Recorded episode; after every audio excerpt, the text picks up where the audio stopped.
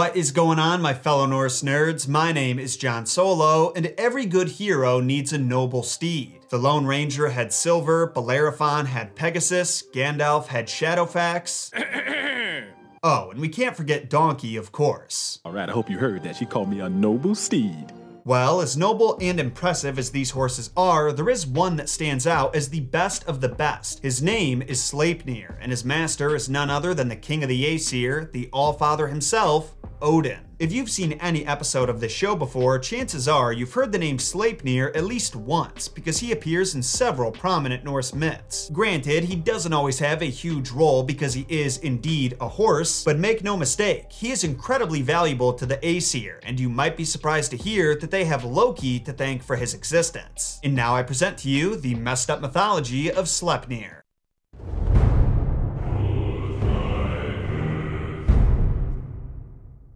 Chapter 1 just like every other episode of Norse Mythology Explained, you can find all the information we're covering today in two books. The first is called the Prose Edda, and it was written by an Icelandic poet named Snorri Sturluson around 1200 AD. Snorri's writings were heavily influenced by Christianity, but to this day, the Prose Edda is the most informative resource we have about Norse mythology. Its only competitor is our other source for today, the Poetic Edda, a collection of works crafted by Norse poets who will remain forever nameless because they didn't bother to write anything down themselves. There's a chapter in the Prose Edda called the Gylfaginning, and in this chapter we learn a ton about Norse beliefs. Everything from the creation of our world to the destruction of it is covered, and between those two points, we're told about Sleipnir. Sleipnir is the steed of Odin, He's gray, has eight legs, and he's the best of all horses. What does that mean? Just think of all the things horses are good at running, jumping, quadratic functions. Sleipnir is the best at all of them. Every day, the Aesir ride their horses across the Bifrost, the burning rainbow bridge that connects Asgard to Midgard. And every day, Odin leads their charge while riding on the back of Sleipnir. Another journey that Sleipnir takes surprisingly often is to the Norse equivalent of the underworld,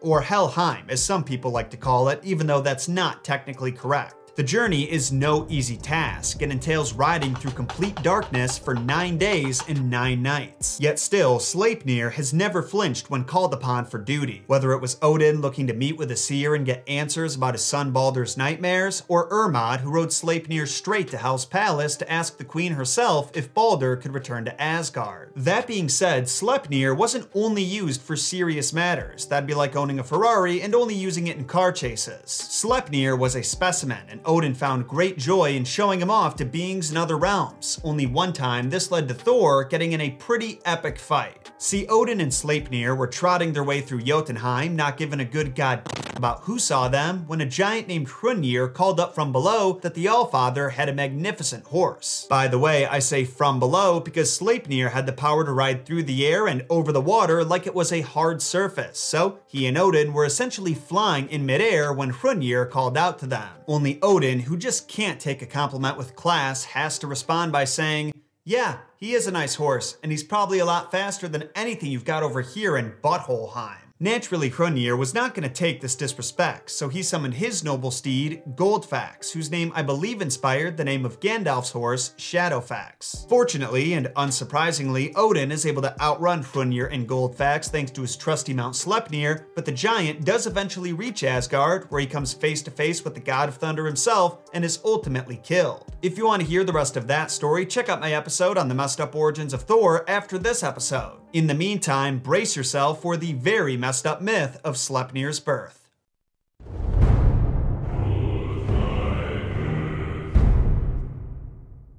Chapter 2 this story takes place in the early days of the universe. The gods had just completed the construction of Midgard and Valhalla, and it was time for them to focus on their own dwelling. Not long after they had begun their new project, a mysterious man entered their domain to make them an offer. He would build the Aesir the biggest, mightiest fortress possible, a fortress that would protect them from all threats, like giants and trolls, and he would build it in less than three and a half years. It sounds like a hell of an offer, but his payment is steep. He demands to be given the sun, the moon, and the beautiful Freya, the Vanir goddess associated with love, fertility, war, and gold. After hearing this, the Aesir came together in council and agreed that while the offer was tempting, the price was too great. Then they counter-offered with terms of their own. Instead of three and a half years, the builder would have one winter to finish the berg, and if any part of it wasn't complete by the first day of summer, the contract would be void. Also, no other man could help him out. The builder pondered this proposition for a moment and said that if he could use his horse, Svadilfari, for help, he would accept and the Edda says that at the suggestion of Loki, this was granted him. Remember that detail because it's going to come up later. Pretty much immediately after the building process began, the Aesir noticed that Svadilfari, the horse they let the builder use, was doing at least 50% more work than the builder himself. They felt like they had been deceived, or some might say, had a taste of their own medicine, and they wanted to sabotage the builder, but their agreement was made in front of witnesses and under oath because the builder knew the Aesir could not be trusted. Another reason for that oath was that Thor wasn't present when the deal was made. He was fighting trolls over in the east, and if he saw the builder when he returned, he might just assume he's an intruder and kill him on sight. So the builder needed a guarantee this wouldn't happen. At this point, we skip a few months into the future toward the end of winter. The Berg is standing high and strong and is only a few days away from being finished. The only thing left to add is the front gate, and the gods are shaking in their boots. Once again, they form a council to discuss the situation, and not long after the meeting commences, tempers start to flare. The Aesir are asking each other whose bright idea was this? Why did we make a deal with some random bloke none of us know and risk plunging the heavens into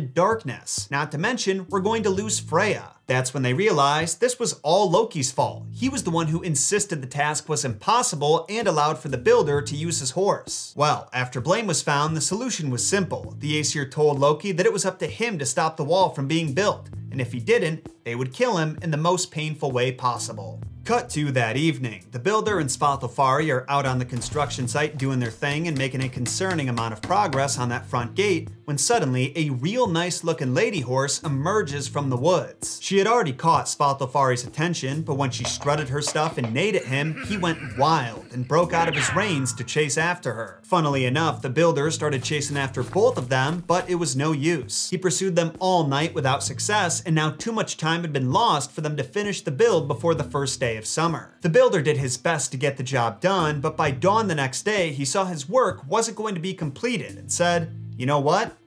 This. And suddenly, he began to grow until he was towering over the Aesir and his face morphed from an unassuming man's to a hideous giant's. After seeing the builder take his true form and confirm their suspicions, the Aesir considered their contract to be void, so they called up Thor and had him settle the matter once and for all. Then, as the Prose Edda puts it, he came straight away, swung his hammer Mjolnir, and paid the workmen his wages, not with the sun and moon, but rather by preventing him from dwelling in Jotunheim. And this was easily done with the first blow of the hammer, which broke his skull into small pieces and sent him down to Niflhel. But now you might be wondering, what happened with Svadilfari? Surely he was innocent in all this and didn't deserve the same punishment as his master, right? That's right. In fact, Svadilfari had the happiest ending of them all. After running a long and tiring race with that beautiful mare, he got laid, and never again did he come in contact with the Aesir. But here's the thing, do you remember how the Aesir told Loki that the wall being built was his fault and it was up to him to stop it? Well, thanks to them all vowing not to get involved, Loki had to find a fix without the giants ever discovering their collusion, so he used his magic to take the form of a beautiful young mare. Yes, it was Loki who distracted Svadilfari, but I'm willing to bet that banging him was not part of the original plan, even though that's what happened. I can totally imagine Loki in his horse form realizing after 10 or so hours of being chased that he once again bit off more than he could chew, that the only way to get Svadilfari off his back would be to let him mount it. So that's what he did. Loki took a big one for the team, and about 11 months later, he returned to the Aesir. Only he wasn't alone. Trotting alongside him was a young gray foal with eight feet. It was his son, Sleipnir, and he would grow up to be the best of all horses.